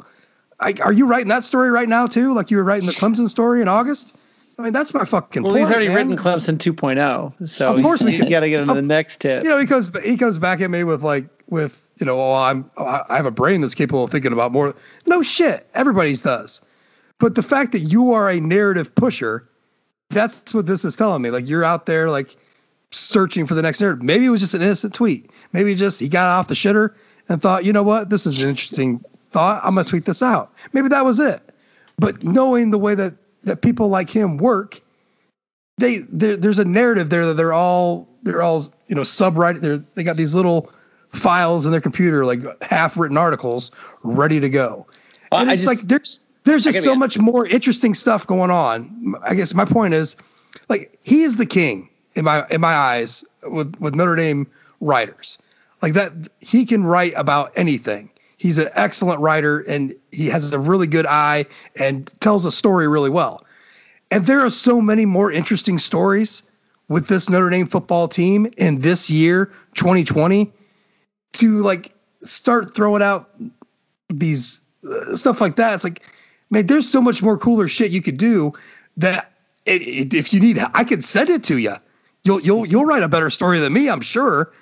Uh, but I mean, I have a long list of things I'd like to do, but I am not as good as you at writing. That so maybe do this because I think this shit is interesting. I think there's a ridiculous amount of interesting things going on within the program right now. I mean, just the be- pivoting off what you're saying, this is this is the first year in a long time that I haven't been legitimately scared of of any potential team that could be on our our bowl schedule. Like I if if Notre Dame ends up playing Ohio State in whatever bowl, like I look forward to that because we don't have a great track record with Ohio State in bowls, but at the same time, I feel like we could give Ohio State a game and, you know, and and I feel more confident that they can win. So um I, I just look, I don't look ahead because I just I'm I'm way interested in seeing what happens with with North Carolina or whatever. And I think that there's the thing that I love most about college football is that people lose games that they shouldn't lose, and sometimes it happens to your own team. And I don't love that part, but I love the part where Johnny Manziel comes out of nowhere to beat Alabama or or Chad Kelly or you know what I mean, like just eh, how crazy some stuff has gotten in, in you know kick six or late in the season. I, I, can only remember apparently losses against Alabama, but or losses for Alabama, but I just like you know eh, you just you know, and sometimes eh, Michigan looks like a great team, and then Ohio State puts 62 on them. You know what I mean? Like it just it is, or Purdue puts a 49 on Ohio State. Like it just that's what makes the whole thing fun. So you're, I just savor week after week, and if it turns out that it's Ohio State and Notre Dame and the Rose Bowl, hey, that's fun. I'll definitely be watching that. If it's January 1st or December 31st or whatever day they put that on, I'll be front and center, and I'll feel good about our team's chances uh, in a way that I didn't feel good in 2015 or, or 2006. Yeah, I had no idea These you are... had a shrine to Dr. Bo. I had no idea you love Dr. Bo Wallace. I, I do love Dr. Bo. I think I said Chad think, Kelly, but it was Bo Wallace, wasn't it? It was Bo Wallace, yeah. It was both of them, though, right? Didn't Chad yeah, Kelly yeah. beat him too? No, Chad Kelly. But that Kelly's was swag. Swag. Yeah, swag, swag Kelly. Yeah, yeah. No, it's a, yeah. it's all good. I'm having this is, yeah, especially what we do. Uh, this is a this is a fantastic season. I don't have to write a loss. I don't have to deal with people having these wide-reaching, nonsensical ideas about where the program's at after a lot. That's the most annoying thing about Notre Dame football is that after any loss, whether it's an upset or in a big game, all of a sudden that loss means that we need to re-examine everything down to uh, what vegetable they're serving, you, you know, at lunch. I mean that that's what it, that's what happens, uh, and it's it's nice not to have to fucking deal with any of that nonsense. All I'm saying is that there are certain things going on out there that I'm just going to call out, and I I don't mean any ill will towards anybody. If you know if I'm if I'm arguing with you, that's not how life works. You just disagree. It's fine. Uh, but anyways, I'm having a great fucking time, y'all. If you're worried about me, don't worry about me. I'm I'm I'm, I'm uh, about you. I'm I'm swinging, man. I'm I'm I'm doing my thing, doing doing it all. So, are we gonna come back and talk to the to the OFD fandom before uh, Thanksgiving? Yes. Should yeah, we okay. do? Should yeah? Should we do? Should we do a mailbag? Um. Yeah, we can do that. So okay. Yeah. Okay. So if, if you're still with us, you haven't turned it off yet.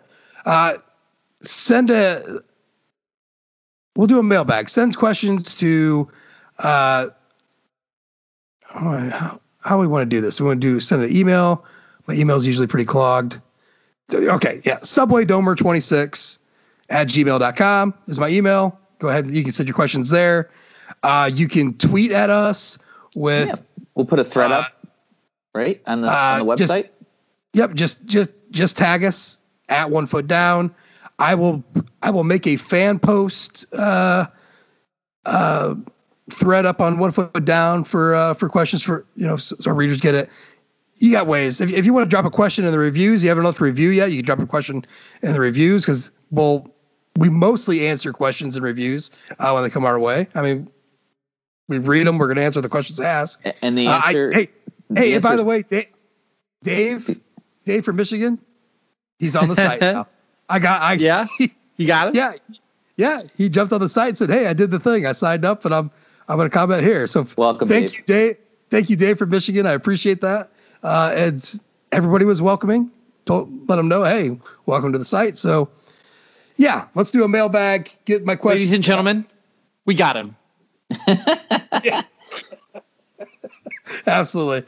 I love it. All right. Well, that's it. That's it we're, we will we'll have a podcast coming up with a mailbag. Ask us anything. I mean, it, let's legitimately anything goes. It, it's a yeah, it, it's going to be a, uh, a, one of those uh, one of those podcasts where who knows what gets said, um, and, how much I regret saying it afterwards. But uh, let, us get wild. Let's get weird.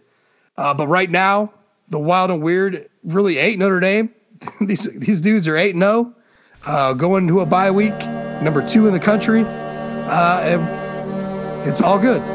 Everyone's feeling good. So, from me to all you, my partners here, go Irish.